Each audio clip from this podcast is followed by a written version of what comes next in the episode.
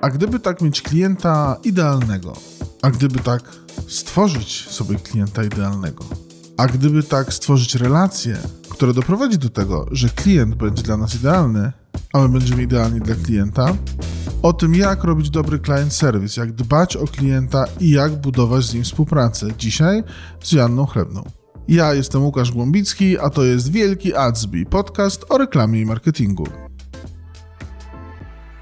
Krótko Cię przedstawię. Mam wypisane Twoje bio, ale staram się zawsze z głowy. Przez wiele lat pracowałaś w mediach i odpowiadałaś i za sprzedaż, i za działania marketingowe, i za współpracę z klientami właśnie, też za projekty niestandardowe, moje ulubione. Jesteś współzałożycielką agencji influencer marketingu, ale od jakiegoś czasu, co wiem y, organoleptycznie, pracujesz w y, grupie agencji reklamowych i marketingowych, w których odpowiadasz właśnie za client service, że tak się wyrażę, globalnie. Ale co ciekawe, zanim dojdziemy do tego, co dzisiaj, to jakiś czas temu, przed Twoją przygodą z mediami, pracowałeś w bankowości. Dość długo z sukcesami w zagranicznym banku. I zanim w ogóle zaczniemy, to chciałem Cię zapytać, jak to się stało, że z takiej dobrej, bogatej branży jak bankowość poszłaś sobie do mediów? O, Co do, tam się wydarzyło? Do, dobre pytanie, dobre. No więc to jest bardzo ciekawa historia, bo ty mówisz e, duży, zagraniczny i tak dalej. W ogóle tak wtedy nie postrzegaliśmy M-Banku, bo to M-Banku umowa, bo M-Bank wtedy tam w latach 2000 któryś był tak naprawdę startupem finansowym na rynku finansowym i to startupowe, niestandardowe podejście objawiało się we wszystkich możliwych obszarach. Startupowe wnętrze M-Banku cię zachęciło? No nie, sta startupowe podejście. E, startupowe wnętrze dopiero później. Na początku byliśmy biednym oddziałem detalicznym dużego e, brebanku. Ale to niestandardowe podejście objawiało się w tym, że mogliśmy myśleć nieszablonowo i robić nieszablonowe, fajne rzeczy. I ja byłam e, odpowiedzialna za współprace partnerskie w obszarze marketingu, nawiązywanie różnych niestandardowych form e, współpracy z różnymi partnerami, po to, żeby e, przekładało się to na liczbę klientów.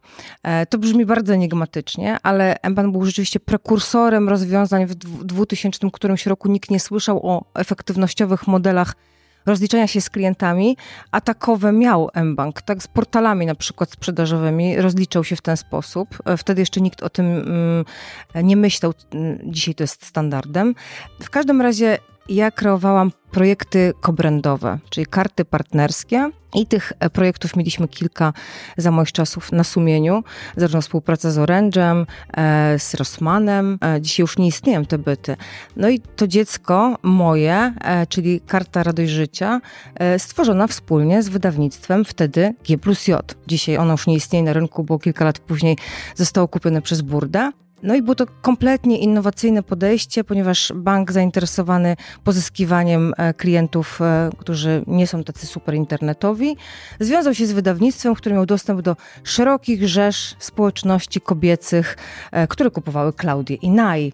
Taki okay. był taki był pomysł, ale to innowacyjne podejście wiązało się z tym, że było nieszablonowe nie ujęcie scoringowe, właśnie masowa sprzedaż, a media, czyli wydawnictwo G plus J dawało po prostu dostęp do swojej społeczności i do reklamy na łamach swoich tytułów. Mhm. I ja po stronie mBanku ten, ten produkt tworzyłam więc bardzo blisko byłam z tym wydawnictwem, bardzo się zaprzyjaźniłam mocno i weszłam w, w, ten projekt. A potem kilka lat później, kiedy po macierzyńskim przeprowadzałam się do Warszawy, jakby trafiłam do wydawnictwa G plus J i po drugiej stronie zamykałam ten projekt. Także taka ciekawa historia. Okej, okay, czyli y, tak, tak naprawdę y, za projektem można powiedzieć, że, że poszłaś. Trochę tak, trochę chciałam coś zmienić, poza tym media gdzieś tam mnie zawsze kręciły, miały ten nimb takiej tajemniczości dla mnie mnie. Chociaż to było e, ciekawe, bo ja de facto trafiłam do mediów, kiedy one już e, jakby były nie pierwszej świeżości, przeżywały swój kryzys.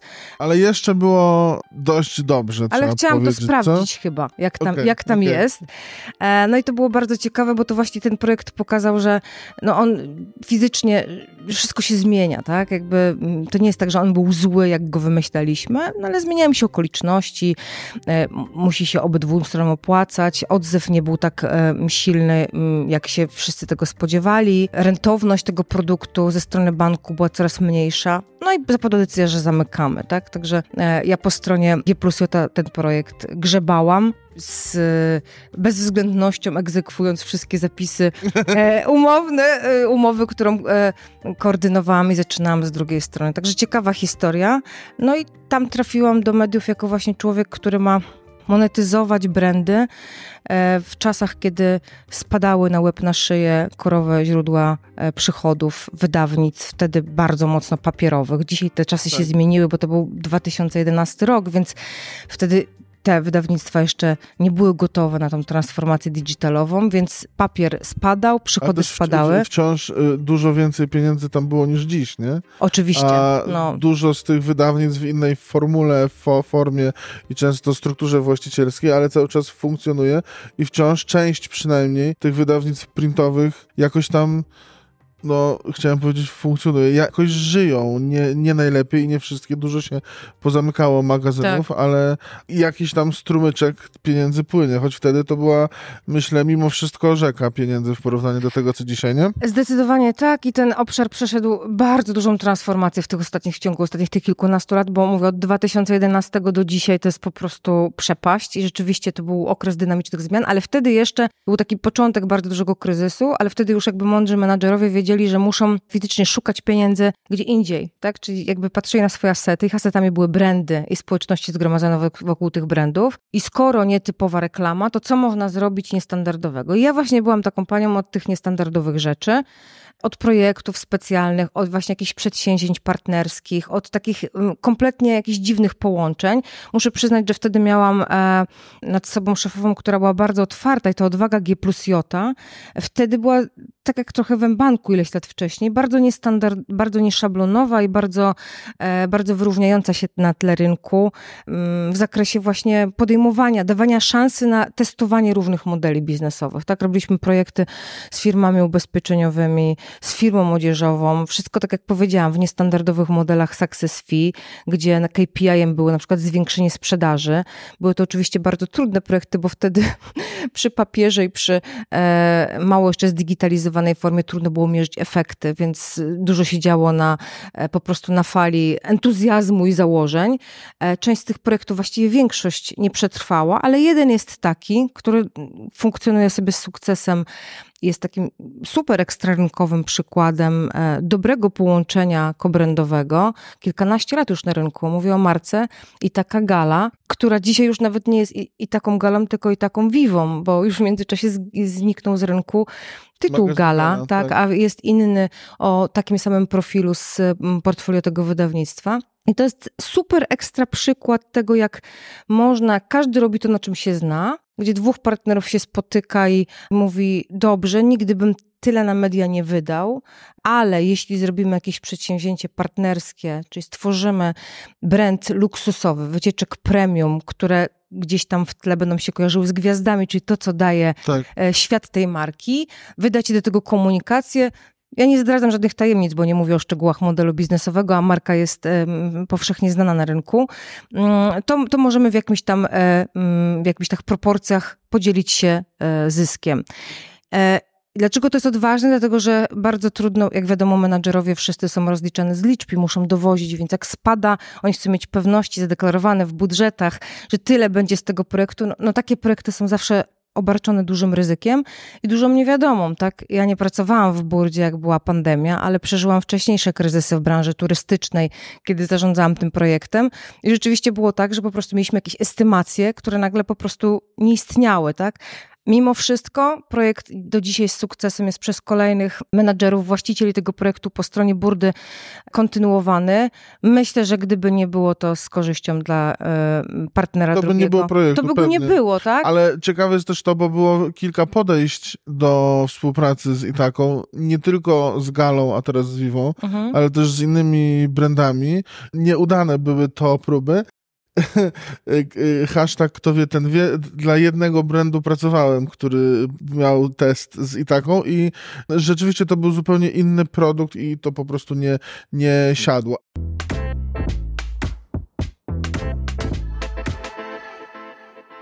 Chciałbym teraz y, od czegoś świeżego zacząć i mam do ciebie pytanie o jakieś twoje najświeższe doświadczenie związane z client serwisem, którym byś się chciała z nami podzielić. Może ja takie krótkie historyki z ostatniego tygodnia, bo tych wydarzeń jest e, no, bardzo dużo. Ja dzisiaj e, zarządzając e, tym obszarem client serwisu, zarówno wagę spółce eventowej, jak i influencer marketingu, czy w ogóle w naszej grupie spółek, to tych case'ów takich z bardzo różnych obszarów i z różnych branż jest dużo, więc pewnie w, jakby w trakcie będę przytaczać różne ciekawe historie, ale w ostatnim tygodniu takie dwie refleksje, dwie krótkie historie, może nie jakieś spektakularne, ale one bezpośrednio też stanowią link do tego, o czym będziemy mówić, czyli co tak naprawdę jest ważne w tej obsłudze klienta i budowaniu e, relacji.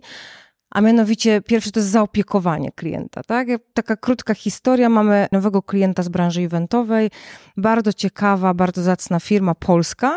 E, wygraliśmy tam przetarg. Jesteśmy już w fazie realizacji i mieliśmy spotkanie projektowe w czwartek. Ja dołączyłam na nie dlatego, że po prostu gdzieś tam odgórnie jakąś tam czapką mm, buduję relacje i dbam o relacje z klientem, chociaż już dzisiaj prowadzą to wiadomo producenci, project managerowie odpowiedzialni, wyspecjalizowani po prostu w, w eventach. I miałam na tym spotkaniu takie strasznie, takie poczucie, że jesteśmy nieprzygotowani, że w ogóle idzie nie tak. Jeszcze wiesz, Teams, opóźnienie, wchodzenie sobie w. Wszystko było nie tak. I skończyłam to spotkanie z takim, matko, okropnie nam poszło. Chociaż de facto już jesteśmy w realizacji, już o nic się nie staraliśmy. Też wszystko jest jakby zasadniczo ogarnięte tak. w tym projekcie, ale jednak bezflowowe tak, spotkanie. dokładnie. Miałam takie wrażenie, że bo coś się stało z tą energią, że w ogóle ten klient, jakbym była klientem, to bym w ogóle nie chciała takich spotkań, po prostu nie chciałabym takich rozmów przeprowadzać. I zadzwoniłam do klienta na drugi dzień i właśnie mu o tym mówię, ale wszystko zostało jakby ustalone na poziomie takim merytorycznym i tam się niby nic nie wydarzyło. I mówię do niego, chciałam pana przeprosić, tak jakby zapewniać zapewniam, że wszystko będzie tak, tak jak się umówiliśmy, doślemy. A on do mnie mówi, ale mówi, ja się nie niepokoję, jestem spokojny po tym spotkaniu. Ale mówi, ale dziękuję pani. Poczułem się zaopiekowany dodatkowo. Tak? Nie, miałem, nie miałem takiego przekonania jak pani po tym spotkaniu, ale mimo wszystko dziękuję. I to jest też taki mm, wniosek do tego, żeby zawsze być prawdziwym nie? w relacjach z tym klientem, żeby nie ściemniać, żeby nie malować trawy na zielono, żeby również być ludzkim, tak? I mówić wprost, na przykład, czuję, że byliśmy nieprzygotowani, albo czuję, że mogliśmy to zrobić lepiej, e, bo to jest prawdziwe. Tak jakby nie zrzymamy się, nie mówimy, o, wszystko super ekstra i jakby nie budujemy takiej, wiesz, takiego spiżowego pomnika po prostu niedostępnej agencji, która zawsze jest full professional, ale po prostu nie popełnia żadnych błędów. Klient się poczuł zaopiekowany, ja się poczułam lepiej, że się uspokoiłam, że tam nic, żadna rysa na tej relacji, na tym odbieraniu nas jako profesjonalnego dostawcy eventowego nie, nie wystąpiła. E, I tak fajnie zamknęłam tydzień. Druga, e, mniej, e, myślę, pozytywny taki wniosek, czy wniosek, historyjka, którą się podzielę, że nasza praca też polega na tym, żeby klientów próbować przekonywać, ich edukować, ale na koniec dnia to oni podejmują decyzję, tak? Czyli znowu, jakbyś mnie zapytał, co agencja powinna robić, no to powinna tłumaczyć, edukować, mówić, mm, jakby prostować pewne, pewne tezy, e, odczarowywać pewne nierealne założenia i mówić wprost. Ten test nic nie da. Przy takich założeniach to nic nie da. Ale na koniec dnia to wiadomo, że klient decyduje, jak chce wydać swoje pieniądze i to jest jego święte prawo. Ale musimy być asertywni, nie?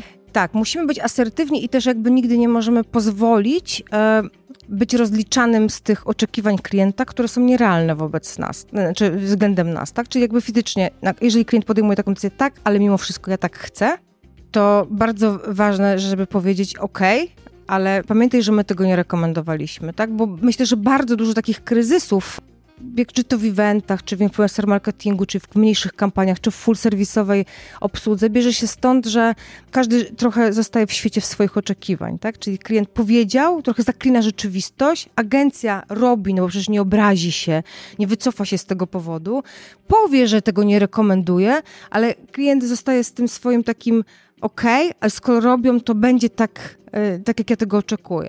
To jest tak, jak mieliśmy rozmowę e, na, pod koniec zeszłego tygodnia w kontekście jednej z ofert e, social mediowych, czy tam aktywacji social mediowej połączonej ze wsparciem influencerów, gdzie z uwagi na fakt, że klient ma różne pomysły, często klient nawet to nie jest to, że on e, się tego domaga, tylko w rozmowie po prostu, że to w sumie fajnie by było coś tam, a to fajnie by było co, coś tam.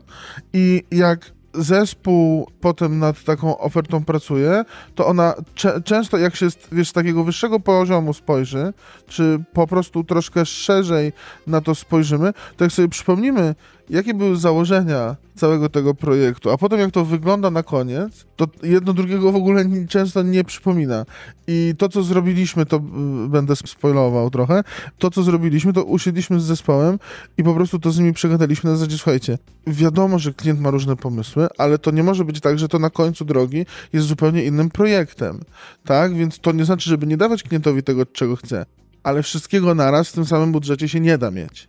Więc albo z czegoś zrezygnujemy, albo damy klientowi opcję, ale pierwszą rzeczą, którą trzeba było zrobić, to trzeba było uprościć, bo jak y, to mawiał w bardzo popularnym nagraniu internetowym y, Tomasz Lis, jak ci biedni ludzie mają to zrozumieć, kiedy ja z tego nic nie rozumiem? Jak ten biedny klient ma to zrozumieć, jeżeli my sami do końca nie wiemy, o co nam w sumie chodzi? I czemu mamy w trzech różnych miejscach trzy różne propozycje influencerskie, kiedy to powinno być ze sobą spójne i w miarę się trzymać kupy, nie? Myślę, że klienci są gotowi, większość z nich jest gotowym i otwartym i bardzo elastycznym i oni chcą właśnie być w rękach ekspertów, bo oni po to przychodzą, po to potrzebują agencji, bo to nie jest tak, że oni wszystko wiedzą. I myślę, że najfajniejsze rzeczy wychodzą na właśnie w dialogu i na, na styku, tak? E, oni są gotowi na to, żeby przyjąć również krytyczne e, uwagi, a najgorsze jest to, co można zrobić, to po prostu, tak wiesz, bardzo karnie robić wszystko i powstają takie kadłubki, tak? Takie Frankensteiny po prostu, tak? Takie po prostu, sk takie składaki, które już, tak jak powiedziałeś, w ogóle nie przypominają tej pierwotnej idei, ale klient powie na spotkaniu, a ja bym chciał jeszcze to, a ja bym chciał jeszcze to, więc się dokłada bez patrzenia na ten duży obrazek e, i tym samym bez, bez brania, wiesz, odpowiedzialności odpowiedzialności za całość, więc, e, więc tak, trzeba rozmawiać, próbować, przekonywać, edukować, e, bo gdzieś tam czasami każdy zostaje w swojej, i myślę, że klient też jest uwięziony czasami w świecie jakichś swoich wyobrażeń, swojego zamkniętego świata, po prostu briefów, takiego brand managerskiego podejścia, takiego bycia strażnikiem wszystkich rzeczy i traci po prostu taki dystans i my jesteśmy od tego, żeby, żeby mu to pokazywać. Ale żeby móc to pokazywać, to trzeba mieć najpierw relację z tym klientem pięknie, że to powiedziałaś, bo właśnie o relacje chciałem cię teraz spytać. Czy jest jakiś uniwersalny sposób y, budowania relacji z klientem, której efektem będzie naprawdę wzorowy client service? Czy to jest tak, że w mediach się to robi inaczej, a w agencjach reklamowych się to robi inaczej, a w influencerskich się robi inaczej, a influencerzy, którzy sami często dealują z klientami, też to robią jeszcze inaczej? Czy to jest może tak, sposób budowania tych relacji zależy od tego, jak bardzo mamy sukces. Wiesz czemu o to pytam? Bo były takie czasy w mediach, kiedy działy sprzedaży, jak doskonale wiesz, miały, no bardzo przyjemnie i to moje bardzo przyjemnie y, mówię to z, u, z, uśmiechem, bo to jest bardzo dyplomatyczne określenie tego, co tam się działo. Mówisz o tych wyjazdach wszystkich i tak, tak dalej. Tak, że one po prostu, przepraszam, że powiedziałem one, pewnie w różnych mediach to były różne osoby, ale akurat tam, gdzie się z tym... Mocno sfeminizowane jednak z, Zetknąłem, było to mocno sfeminizowane. One nic nie musiały robić, bo ci klienci sami przychodzili i prosili domyślam się, że są agencje, które są na fali, które są mega popularne, mają mnóstwo e, na, nagród świetnych ludzi w środku i robią zajebiste rzeczy, e, żeby oddać sprawiedliwość. Ale że czy tam tej relacji się nie buduje nieco inaczej niż w miejscu, w którym albo dopiero startujesz, albo coś budujesz, albo tak jak w naszym przypadku mamy bardzo fajne brandy, które czasy świetności przeżyły jakiś czas temu i staramy się je na nowo wzniecić. Czy od ilości pieniędzy w koszyku zależy, jak budujemy relacje, czy od specyfiki firmy, czy od czego? Ja myślę, że zasady są wszędzie takie same. Masz po prostu inne okoliczności, inne narzędzia do dyspozycji. Natomiast te zasady są e, no, zawsze takie, po prostu takie ludzkie, tak? Trzeba być po prostu fajnym partnerem, trzeba być uczciwym e, graczem, e, trzeba być otwartym, trzeba mm, być otwartym na potrzeby, trzeba umieć słuchać tak jakby słuchać i słyszeć to, co mówi klient. I oczywiście, jeżeli porównujemy świat mediów i świat e, reklamy, to jest troszeczkę inaczej, tak? No bo media mają relatywnie najprostszy biznes i scope tych usług tak do zaoferowania, tak? Chociaż coraz bardziej się muszą nagimnastykować, tak? To już nie jest tam 100 stron w pakiecie, tylko to są już rzeczywiście bardzo złożone konstrukcje mediowe, wykorzystujące cały potencjał, tak? Te wydawnictwa też mocno transformowały i na pewno świat e, sprzedaży i budowania relacji w mediów też się zmienił, ale ciągle jednak bazują na pewnej historii, tak? Na tym, mm, no, no nie bez kozery właśnie dbają, da, nawet w czasach kryzysów o swoich klientów, organizując właśnie wyjazdy, czy, czy spotkania, czy jakieś tam inne formy zaprzyjaźniania się. No bo dzisiaj każdy wie, że jeżeli dyrektor e, marketingu jest dzisiaj w firmie X, to za dwa lata będzie w firmie Y a jest tylko człowiekiem, więc fajnie jest być zaprzyjaźnionym z panią Kasią, bo jak ona będzie miała na stole dwie oferty od dwóch różnych wydawnictw, bardzo podobne, bo tutaj nikt prochu nie wymyśli, e, no to wybierze tą, gdzie ma po prostu, gdzie kogoś bardziej lubi, więc ten, to budowanie relacji takie mm, bardzo personalne, zaprzyjaźnianie się, inwestowanie w tych klientów ciągle obowiązuje, tak jakby w, w mediach. W reklamie myślę, że jest to też, ale jest trudniej, bo jest bardziej to wszystko mm, takie oparte o. Można mieć relację i tak się przetargu nie wygra. Tak? Wiesz o co chodzi? Ileś rzeczy się musi złożyć. To często jest tak, że to są decyzje już bardzo duże, korporacyjne, przetargowe. I dobrze jest mieć, znać kogoś w firmie, bo on zawsze po prostu życzliwszym okiem spojrzy na to, żeby Twoja firma była wzięta pod uwagę w jakimś postępowaniu, no musisz się już bardzo mocno e, napracować, żeby, żeby fizycznie ten przetarg wygrać czy budżet zdobyć.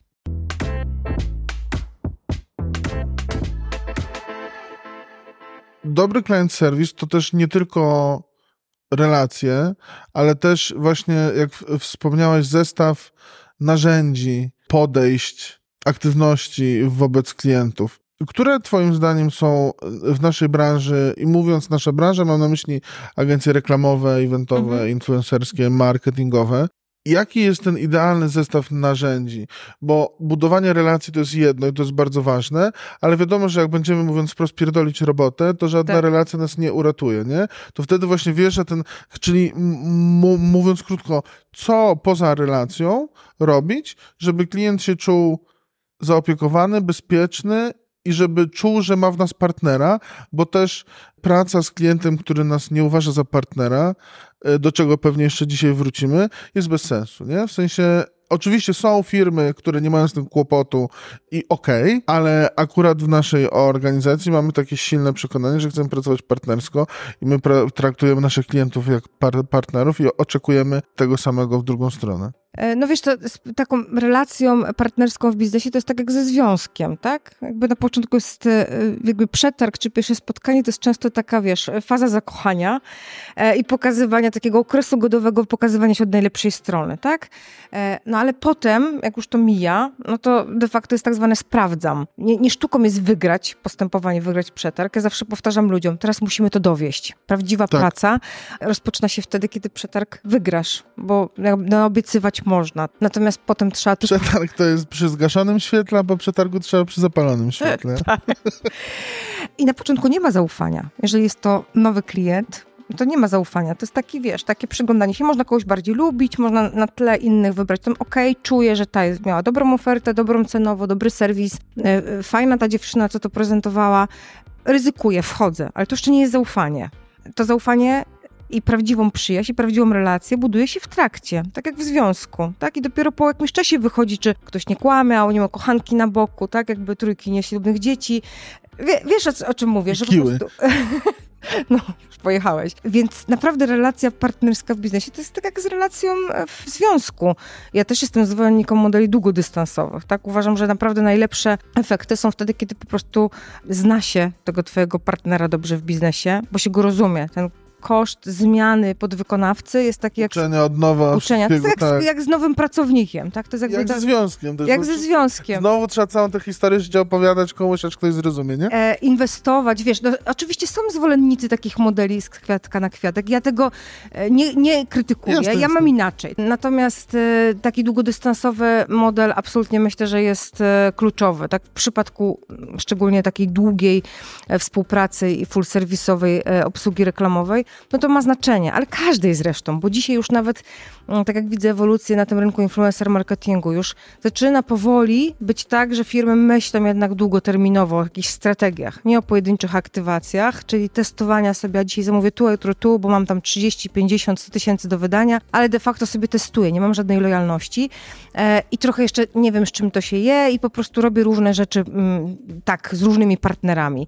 To, to też już zaczyna się ten etap taki myślenia, po pierwsze dlatego, że ten kanał w ogóle, ten, ten element w Mediamixie jest już bardzo znaczącym w wielu branżach, e, po prostu kawałkiem wydatków reklamowych, więc zaczyna się do tego podchodzić tak jak do pozostałych e, mediów. Zaczyna się po prostu myśleć strategicznie i planować, więc znowuż, tak jakby ta nauka, to inwestowanie, popełnienie wspólnych błędów po prostu jest tą ceną, którą trzeba zapłacić za lepszą jakość, bo na koniec dnia to się przekłada na lepszą jakość. Okej, okay, a ten zestaw narzędzi, takie złote zasady skutecznego klient serwisu, poza relacją, co my musimy zapewnić, mhm. zrobić, żeby móc powiedzieć, kurde, rzeczywiście mamy najlepszy client serwis, bo nie ukrywam, że moją taką ambicją jest to, żeby nasi klienci właśnie takie poczucie mieli, nie? Że ten client serwis, zrozumienie biznesu, zrozumienie klienta, że to jest na najwyższym poziomie. To co my musimy dać z siebie, żeby do tego dojść? No, żeby się wydarzyło to wszystko, o czym mówisz, tak? Czyli klient miał poczucie zaopiekowania, tego, że ma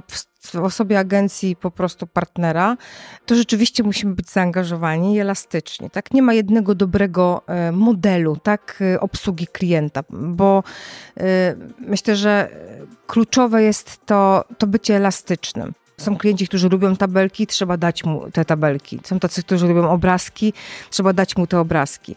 Czyli fizycznie dopasować się do sposobu funkcjonowania klienta, znaczy u podstaw najpierw zrozumieć, poznać go i zrozumieć, tak? Przygotować się, być przygotowaniem, naprawdę nie, nie mówić tylko ze swojej perspektywy agencji, tylko naprawdę wejść w buty klienta. I to jest taki job, który trzeba po prostu wykonać, praca domowa, którą trzeba odrobić.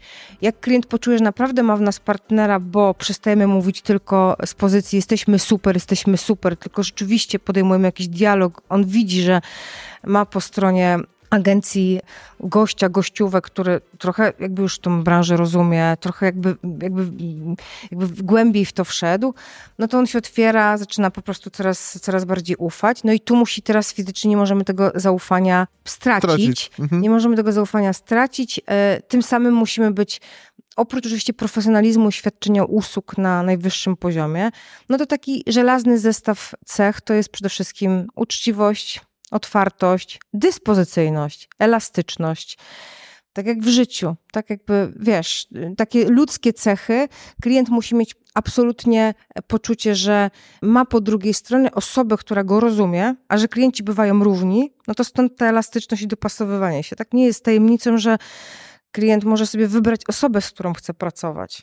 I jakby ma do tego prawo, tak, tak? Mieliśmy, pamiętasz, taką sytuację, że e, na włosku wisiał kontakt z firmą, bo osoba, która zrobiła bardzo dobrą ofertę i była dobrym takim mm, prowadzącym od strony jakby wewnętrznej, kompletnie nie miała e, flow z klientem i gdybyśmy nie zmienili e, lidera tegoż projektu, to po prostu ten projekt by i relacja z tym klientem nie została zbudowana, bo tak na siebie po prostu, mm, tak ta osoba działała alergicznie na klienta. Nie była w stanie, a klient musi się czuć komfortowo, tak? To co powiedziałam, jak ma do wyboru dwie różne, porównywalne ze sobą oferty, wybierze tego, kogo lubi bardziej. To prawda. To tutaj chciałem też dopowiedzieć, bo oczywiście różne są sytuacje i w tej konkretnej, o której mówisz, też klient chciał wymienić zespół, a nie tylko osobę tak. kontaktową. I o tym akurat chciałem wspomnieć, bo uważam, że że to, w jaki sposób zareagowaliśmy, też dużo dało tej relacji, ponieważ byliśmy z klientem szczerzy i powiedzieliśmy, że na tym etapie projektu tak. wymiana tego zespołu będzie oznaczać, że ten projekt się wysypie, to po pierwsze, a po drugie, to jest naprawdę najlepszy zespół, jaki może ten projekt zrealizować. I musisz nam, kliencie, zaufać, Oczywiście zmienimy ci osoby do kontaktu, żebyś się mhm. czuł komfortowo, ale to jest ten zespół, który to będzie realizował.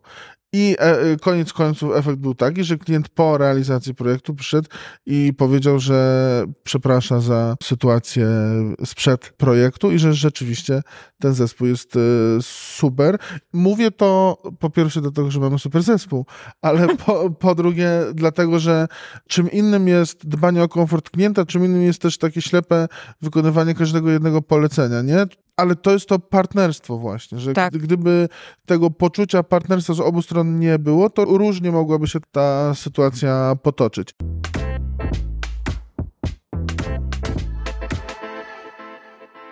Powiedziałeś przed chwilą, że różni są klienci.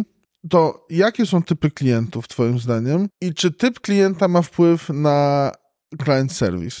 Możemy ich dzielić mm, jakby kilku, e, jakby na kilku różnych macierzach. Poziomach, tak, tak, poziomach, tak. tak jakby, czy to są korporacje, czy twoim klientem jest korporacja, czy duża agencja, bo my często też występujemy w modelach, kiedy jesteśmy podwykonawcą dla wielkich domów mediowych. Czyli kontekst jest ważny. Czy jest to firma polska, gdzie mm, pan prezes i jego małżonka podejmują finalnie decyzje, czy jest to właśnie duże korpo, gdzie tak naprawdę każdy robi swój kawałek i tam też nie widać dużego obrazka. Więc to jest jeden podział. Drugi podział to jest jakby to, jaki jaki sposób ten klient pracuje, do tego podchodzi, tak? No bo są klienci, którzy są absolutnie tacy jak my, tak? Czyli wyznają te same wartości, jakby szacunek dla pracy i nie chcą cię na dzień dobry oszukać, tylko rzeczywiście e, postępują zgodnie, te intencje są e, znane, szczere i tak dalej. A są tacy, którzy nie do końca mają te intencje, e, umówmy się, takie, jakie artykułują. I tutaj dotykamy tego takiego niefajnego, e, niefajnej strony naszej pracy, że my bardzo często też jesteśmy narażeni na takie nieuczciwe praktyki. One ciągle są na rynku, tak? Mm, takie na, na etapie postępowań, zapytań, ofert. I ta umiejętność, żeby szybko orientować się właśnie, z kim mamy do czynienia, czy ktoś po prostu fizycznie robi sobie przebieżkę po rynku i próbuje zebrać pomysły, a na koniec dnia zrobić sobie samemu, ciągle agencja... To wciąż się niestety zdarza. Zdarza się i powiem szczerze, że chociażby przykład, y, dwa nasze doświadczenia z ostatniego roku, kiedy bardzo duże organizacje oficjalnych postępowań nie rozstrzygnęły, nawet nie wróciły z odpowiedzią. Tak jakby fizycznie, gdzie mamy się pójść poskarżyć, tak? jakby dzisiaj to jest taka, taka, taka też niefajność naszej pracy polegająca na tym, że my jednak jesteśmy podwykonawcą, więc bardzo fajnie mieć taki komfort dobierać sobie klientów, którzy kierują się tymi samymi wartościami, co my, tak? Czyli są po prostu też uczciwi, i są e, w tej relacji, mm, bo wiesz, co innego jest usłyszeć, nie wygraliście, bo, a co innego jest usłyszeć ściemę, albo nie usłyszycie jej w ogóle, tak? Albo, albo mieć takie poczucie, dowiedzieć się post factum, że potrzebna była po prostu oferta jako podkładka, już dawno podwykonawca był wybrany, tak? To jest, myślę, taka też bolączka. Ja przypominam sobie takie duże postępowanie e, eventowe dla jednej z firm dużych, które prowadziliśmy. I tam bardzo fajny projekt, bardzo dużo pracy wykonanej i to, że e, nie zostajesz wybrany, to jest normalna e, część naszej pracy, dlatego też bardzo ważny tak, jest... Zdarza się, nie? Tak, dlatego też bardzo ważny jest feedback od klientów. On nam jest potrzebny po to, żeby się e, fizycznie doskonalić i wiedzieć, co, co zrobiliśmy nie tak. Nie każdy niestety ten feedback daje albo dba o to, żeby wrócić z informacją zwrotną, w ogóle jakąkolwiek. Ale tutaj było wszystko, e, wrażenie było totalne profesjonalnej e, postępowania. Dostaliśmy odpowiedź, że agencja, z którą współpracują już jakiś czas, jakby lepiej zrozumiała to, o co im chodzi. Dodam tylko, że brief dotyczył bardzo dużego eventu, tam na tysiąc coś osób i e, pracownicy z poszczególnych jednostek mieli być przywiezieni w ogóle na to, na, na to miejsce. Bardzo duży budżet, bardzo duże wydarzenie. E, no i odpowiedź była taka, że dziękujemy, włożyliście Państwo bardzo dużo pracy, była ona bardzo ciekawa, ta Wasza propozycja, ale wybraliśmy agencję, która lepiej zrozumiała, co nam w głowie siedzi.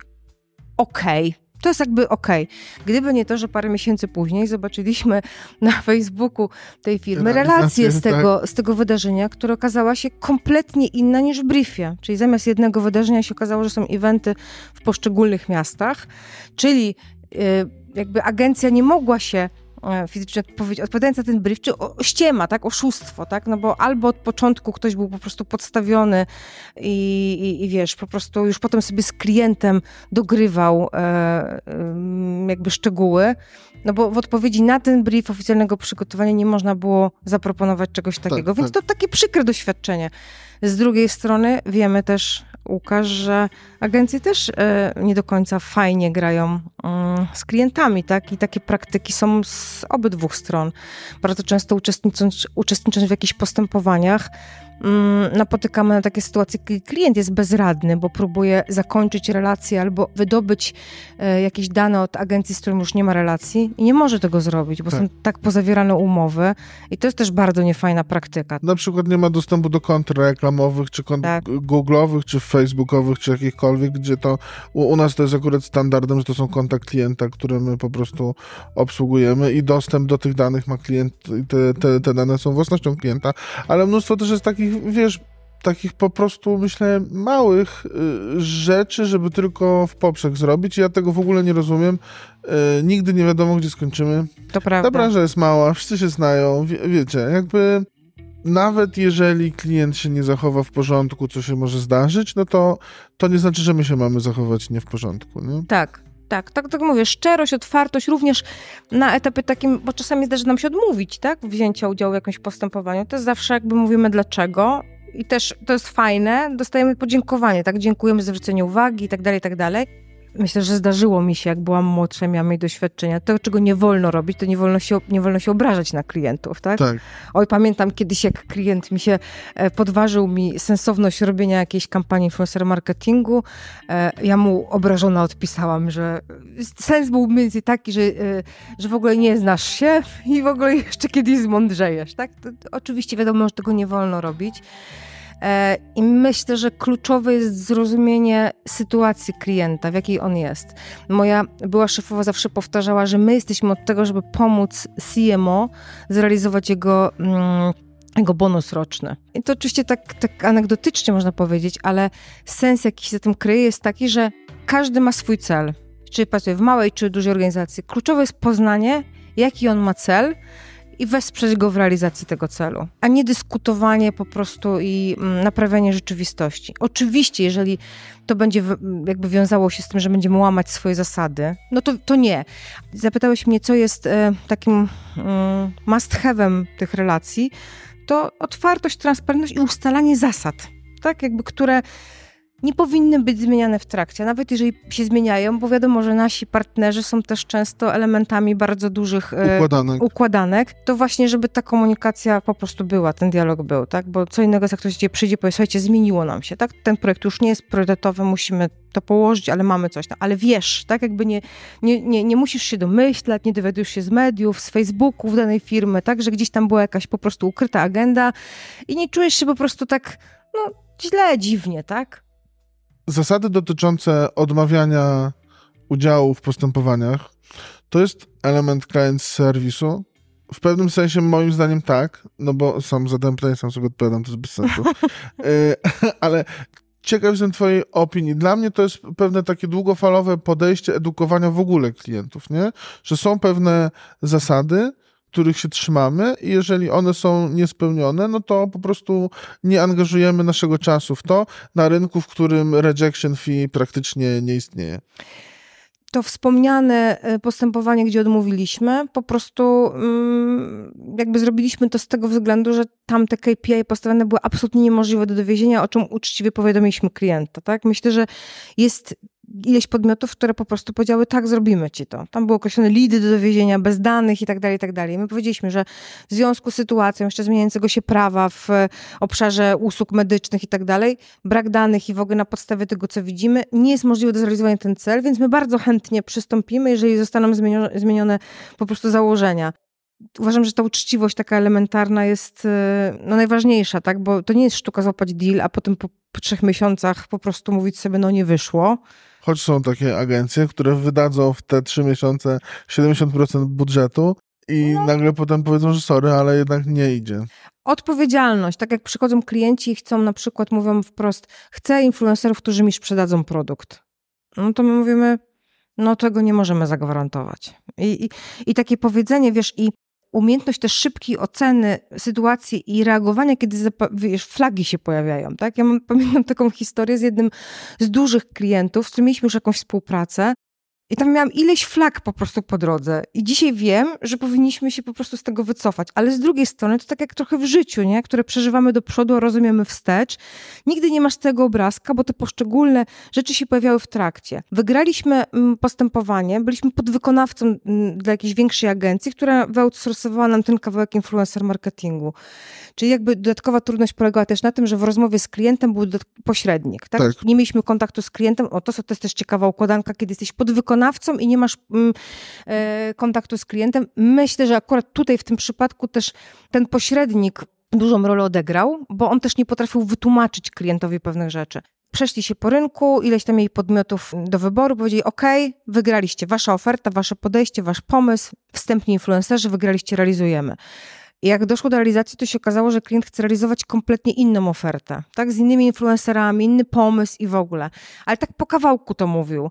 I na etapie akceptacji e, mm, materiałów od influencerów, no wyszło właśnie, kolejne rzeczy wychodziły, tak? Się okazało, że Przecież wiadomo, że my to przygotowujemy, tak? Każdy pracuje w, w, w, oparciu o określone założenia, określone briefy, tak? To jest cały element procesu, więc nie możesz zakwestionować założeń na etapie akceptacji e, materiałów, tak? E, był to produkt, e, nazwijmy to w cudzysłowie, zdrowych śniadań w proszku. I klient miał takie wyobrażenie, że pokażą to mm, dziewczyny, które promują zdrowy styl życia. Podczas gdy my w naszej pierwotnej ofercie wiedzieliśmy, że to nie będzie możliwe, no bo jakieś śniadanie może być zdrowe z proszku i z torebki. Więc zaproponowaliśmy takie podejście, nazwijmy to lifestyle'owe. No ale na etapie właśnie rekrutacji, już realizacji tego zlecenia, wyobrażenie klienta odnośnie profilu osób było zupełnie inne.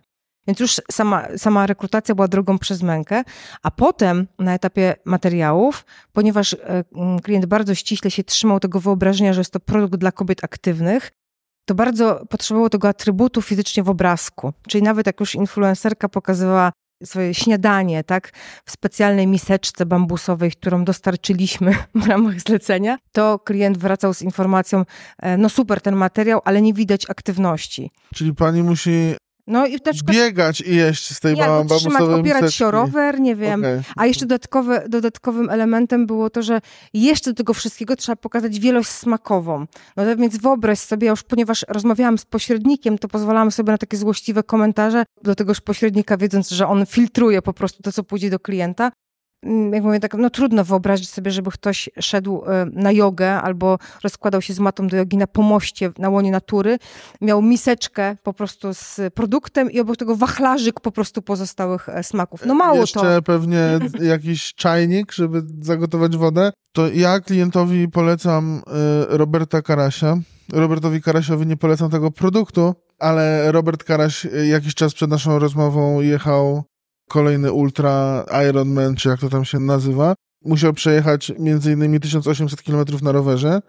Jak tylko przejeżdżał obok swojego teamu, to oni biegli z kubeczkiem i podawali mu jedzenie jakieś tam w płynie, więc myślę, że tutaj klientka byłaby zadowolona, bądź klient, bo zdecydowanie tę aktywność byłoby no, ale widać. Jeszcze, choć... jeszcze musiałby pokazywać jeszcze musiałby wachlarzyk, a pomierzli wachlarzyk tych to nie, smaków. To cofam, to cofam. No, ale... Szczęśliwie dla Roberta Karasia nie No ale widzisz, dzisiaj wiem, że nie powinniśmy byli tego w ogóle zrealizować, bo e, w efekcie ta frustracja u wszystkich e, członków tego procesu, tak, u nas, u tej agencji, która była jakby mm, obsługiwała tego klienta, u tego klienta, z racji tego, że tak naprawdę nie dotarło do klienta to, co mówiliśmy e, na początku, tak? Gdzieś został popełniony błąd albo klient, nie, ja tego nie wiem, bo co innego, kiedy ja rozmawiam bezpośrednio z klientem tak. Wiesz, a tutaj niestety jeszcze wadą było to pośrednictwo, więc trudno mi to zdiagnozować. Myślę, że dużą rolę odegrało to pośrednictwo, ale problem polega na tym, że wszyscy się rozstaliśmy z takim poczuciem, kurde, no my zrobiliśmy niefajną rzecz, tak? Wiesz, mieliśmy niefajne przeloty z tymi influencerkami, które gdzieś tam wyłoniliśmy i też one Wszyscy się umęczyły. Wszyscy byli niezadowoleni. po prostu. kompromis. Absolutnie. E, I takich rzeczy nie powinno się po prostu robić. Jeżeli klient oczekuje czegoś, co jest niemożliwe do zrobienia, albo ma wyobrażenie, traktuje, nie rozumie na przykład influencer marketingu, do czego pisze scenariusze, jakby pisze kopii, wiesz, jakby stara się po prostu w niewłaściwy sposób um, użyć, albo z tej naszej oferty wyjmuje sobie kafeteryjnie, bo to też często są takie tak. przypadki, tak? tak? Składasz ofertę i, i ona całości, jak jest zrealizowana, to za nią idą określone y, KPI, które dowozi ta oferta w Mhm. takim kształcie. Jeżeli klient sobie kafeteryjnie wybiera z tej oferty, albo zmienia, przestawia klocki, ale na koniec oczekuje od ciebie odpowiedzialności za ten rezultat, który mu obiecałeś przy pierwotnym kształcie oferty, no to to jest katastrofa, tak? Bo No to tak jakby wziąć silnik od bolidu Formuły 1, wsadzić do malucha i oczekiwać, że będzie popierdalał tak samo szybko jak bolid, nie? dokładnie tak. To jest raczej niemożliwe. W tym programie pracujemy na case'ach. Asia, zanim będziemy podsumowywać, to jeszcze jedna rzecz. Wspomnieliśmy o tym chwilkę, ale wydaje mi się to ważne i myślę, że fajnie, żeby wybrzmiało. Kiedy rezygnujemy? Co takiego musi się wydarzyć? Trochę mm, o tych flagach wspominałaś, nie? Co się musi wy, wydarzyć, żebyśmy powiedzieli, dobra, y, super brief, dziękujemy, nie bierzemy w tym udziału. Jeżeli klient, e, jeżeli istnieją jakieś przesłanki, które nakazują myśleć, że to nie jest do końca uczciwe postępowanie, m, rzeczywiście nastawione na wyłonienie partnera, tylko jest to taki tak zwany research rynku. Czyli na przykład jeżeli są zapraszane, nie wiem, 30 agencji reklamowych albo nawet 15. Wszystko powyżej czterech już jest wątpliwe i należy to wtedy mocno przedyskutować. Dokładnie, więc nie? jakby wchodzimy w to, ponieważ wiadomo, że przygotowanie szczególnie się do dużego przetargu to jest ogrom pracy i zaangażowania, więc my musimy też nasze zasoby alokować mądrze, więc y, najpierw patrzymy sobie, czy warto. Zawsze oczywiście podejmujemy ryzyko, tak? Wiadomo, tak jakby możemy, może ktoś, zawsze mówimy sobie tak, pamiętasz nasze ostatnie doświadczenie, złożyliśmy ofertę, która według nas była super ekstra i mówimy sobie, wygramy to na pewno, tak? Ale zawsze mówimy sobie tak, ale nigdy nie wiemy, czy ktoś nie przedstawi czegoś, co bardziej klientowi siądzie. Więc jakby to zawsze jest, zawsze ileś procent, wcale nie mało, kiedy masz tak zwany czynnik zewnętrzny, który jest od ciebie niezależny. Nawet jeżeli ty wykonasz swoją pracę najlepiej jak możesz, masz super ekstra pomysły, wszystko jest dopracowane, to po prostu jest coś, co od ciebie nie zależy.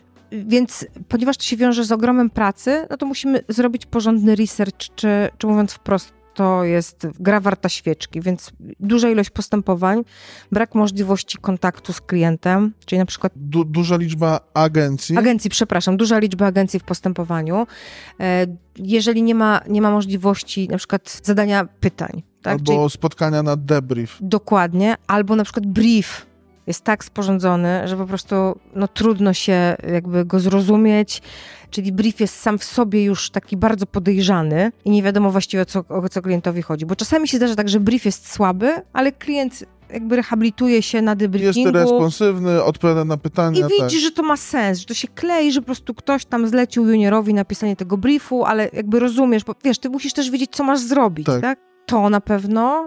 y, No jeżeli są terminy nierealne, no to wiadomo, jeżeli ktoś wysyła brief i masz tydzień na przygotowanie po prostu bardzo złożonej strategii No to kreacji, w ogóle planu mediowego, jeżeli cele są kompletnie nie, nie, nierobialne, tak w ogóle kompletnie, tak jakby mm, przykład tego postępowania, z którego się wycofaliśmy, bo po prostu są postawione takie, które są absolutnie niemożliwe i wiesz, że są niemożliwe do spełnienia. Ewentualnie, jeżeli wszystkie inne warunki są spełnione, to podejmujesz ryzyko przystąpienia do tego przetargu, od razu komunikując klientowi, że będzie 40% tego, co ty określiłeś po prostu jako cel, ale dlatego, bo i pokazujemy, pokazujemy swoją eksperckość i dlaczego, na czym, na, na czym. I, i zdarzają się też takie sytuacje, że klient jakby weryfikuje swoje podejście, ale to musisz wiedzieć, że po drugiej stronie masz klienta, który rzeczywiście jest gotowy e, tego wysłuchać, taki, że warto, taki to już jest nasze ryzyko. Ja bym dodał od siebie No. budżet. Budżet, tak. Y, Często go nie znamy, ale czasem go znamy i wtedy też to jest dla nas informacja, na ile to, co jest w briefie, ma szansę zostać w tym budżecie Dokładnie. zrealizowane. Czy jest coś takiego, co agencja musi zrobić albo powinna, żeby rzeczywiście być tym partnerem biznesowym dla klienta? I czy jest coś, czego absolutnie nie może robić, żeby tym partnerem biznesowym klienta być? Czego agencja nie powinna robić. Ja powiedziałam już, tak? Nie może się obrażać na klienta, e, nie może być nieuczciwym. Również dotyczy to na przykład tej, e, tego modelu bycia pośrednikiem, tak? Czyli do głowy nie przyszłoby mi, żeby obejść mojego e, zleceniodawcy i pójść bezpośrednio do klienta, co się zdarza, tak? Musi jakby rozumieć kontekst i miejsce, w którym jest, tak? Jeżeli przyjmuje, jeżeli twoim zleceniodawcą jest agencja, która świadczy więcej usług dla, i potrzebuje eksperta z tej wąskiej dziedziny, no to musisz to jakby zrozumieć. To jest twój Przełknąć. partner. Musisz to po prostu przełknąć i albo nie pracować, albo pracować. Czy uczciwość, tak? Uczciwość musi być responsywna, musi być elastyczna, musi reagować, musi być dyspozycyjna, musi być dla tego klienta i musi dostosować się przede wszystkim do stylu jego pracy. To, czego nas też nauczyło życie przez ostatni rok, tak, że ty możesz sobie stworzyć, oczywiście musisz je mieć w agencji, procedury obsługi klienta i tak dalej, i tak dalej. Ale jeżeli będziesz próbował klienta na siłę złamać mu kręgosłup i wtłoczyć w swoje procedury, bo on ma tak robić, bo ty masz taki flow, no to, to nie, ty musisz jakby być blisko niego, tak? Jakby wiadomo, że musisz zorganizować proces, ale czasami to oznacza to, że de facto z każdym klientem trochę ustalasz inne, inny flow tej współpracy, inne zasady mhm. w oparciu o te wszystkie zasoby, które masz, a twoimi zasobami są procedury, doświadczenie tego, że wiesz, co działa, jak to powinno być. Ale tak na koniec dnia to klient, musisz się dopasować trochę do jego rytmu, tak? Bo są bardzo równi klienci, tak? I też wydaje mi się, że rozumieć to, czym się klient zajmuje, choć to też nie jest wszystko, bo mamy takie przykłady w ostatnim roku klientów, gdzie bardzo dobrze się znamy na branży klienta, znaczy ktoś z nas, no bo wiadomo, że tak. wszyscy nie jesteśmy w stanie się znać na wszystkim, ale mamy osoby, które bardzo dobrze znają branżę klienta, a i tak potrafią nas klienci zaskoczyć niektórymi e, wymaganiami czy, czy swoją optyką na komunikację, czy na ten scope, zakres, który mamy dla nich realizować? To jest, myślę, niestety niefajność naszej, naszej roli. Musimy czasami po prostu być gotowi na to, tak? Że nie mamy wpływu. A tak jak w, w dużych korpo projekt spada, i po prostu nie mamy wpływu. No tak samo jak w mniejszych organizacjach po prostu zmieni się właśnie optyka, czy, czy przyjdzie jakiś doradca na przykład z rodziny i powie, to tak, teraz będziemy lepiej robić te sociale. Myślę, że z biegiem lat jesteśmy coraz bardziej na to odporni i dojrzali, tak? Jakby trzeba szybko się otrzepywać i trzeba przede wszystkim nie obrażać się i iść dalej, tak? Jakby umieć dokonywać oceny. Czy warto jeszcze zawsze zostawić klienta z takim poczuciem, zrobiliśmy wszystko, tak? Zrobić podsumowanie, zakończyć. Często jest tak, że my, to, my kończymy tą relację. To nawet nie klient ma ostatnie słowo, tylko my kończymy, ponieważ dochodzi do takiego momentu, kiedy po prostu dalsza praca nie jest możliwa, więc rozstajemy się absolutnie w zgodzie, w jakimś podsumowaniu, w takiej otwartości pod tytułem jeżeli byś potrzebował, to my jesteśmy, pamiętaj, że e, e jakby możemy zrobić to, to i tamto. Mam wrażenie, że spotkamy się na drugą rozmowę o klient serwisie, bo myślę, że wielu rzeczy jeszcze nie poruszyliśmy. Zdecydowanie możemy tam wejść głębiej. Niemniej, Asiu, bardzo Ci dziękuję za tę rozmowę. To była przyjemność. Dziękuję bardzo. Też mam taką e, nadzieję, że jeszcze wrócimy, ponieważ tych historyjek i wątków czuję, że dopiero liznęliśmy w ogóle temat e, bardzo przepastnego worka, jakim jest tak naprawdę budowanie relacji, budowanie przedsięwzięć, e, różnych wątków związanych z tym, ze standardami na rynku. Duży obszar moją gościnią czy gością, jak profesor Bralczyk mówi, że lepiej mówić gością niż gościnią. Moją gością była Joanna Chlebna, to był Wielki Acbi, ja byłem i jestem Łukasz Głębicki. Dzięki, cześć. A podcast wyprodukowała Małgosia Zmaczyńska.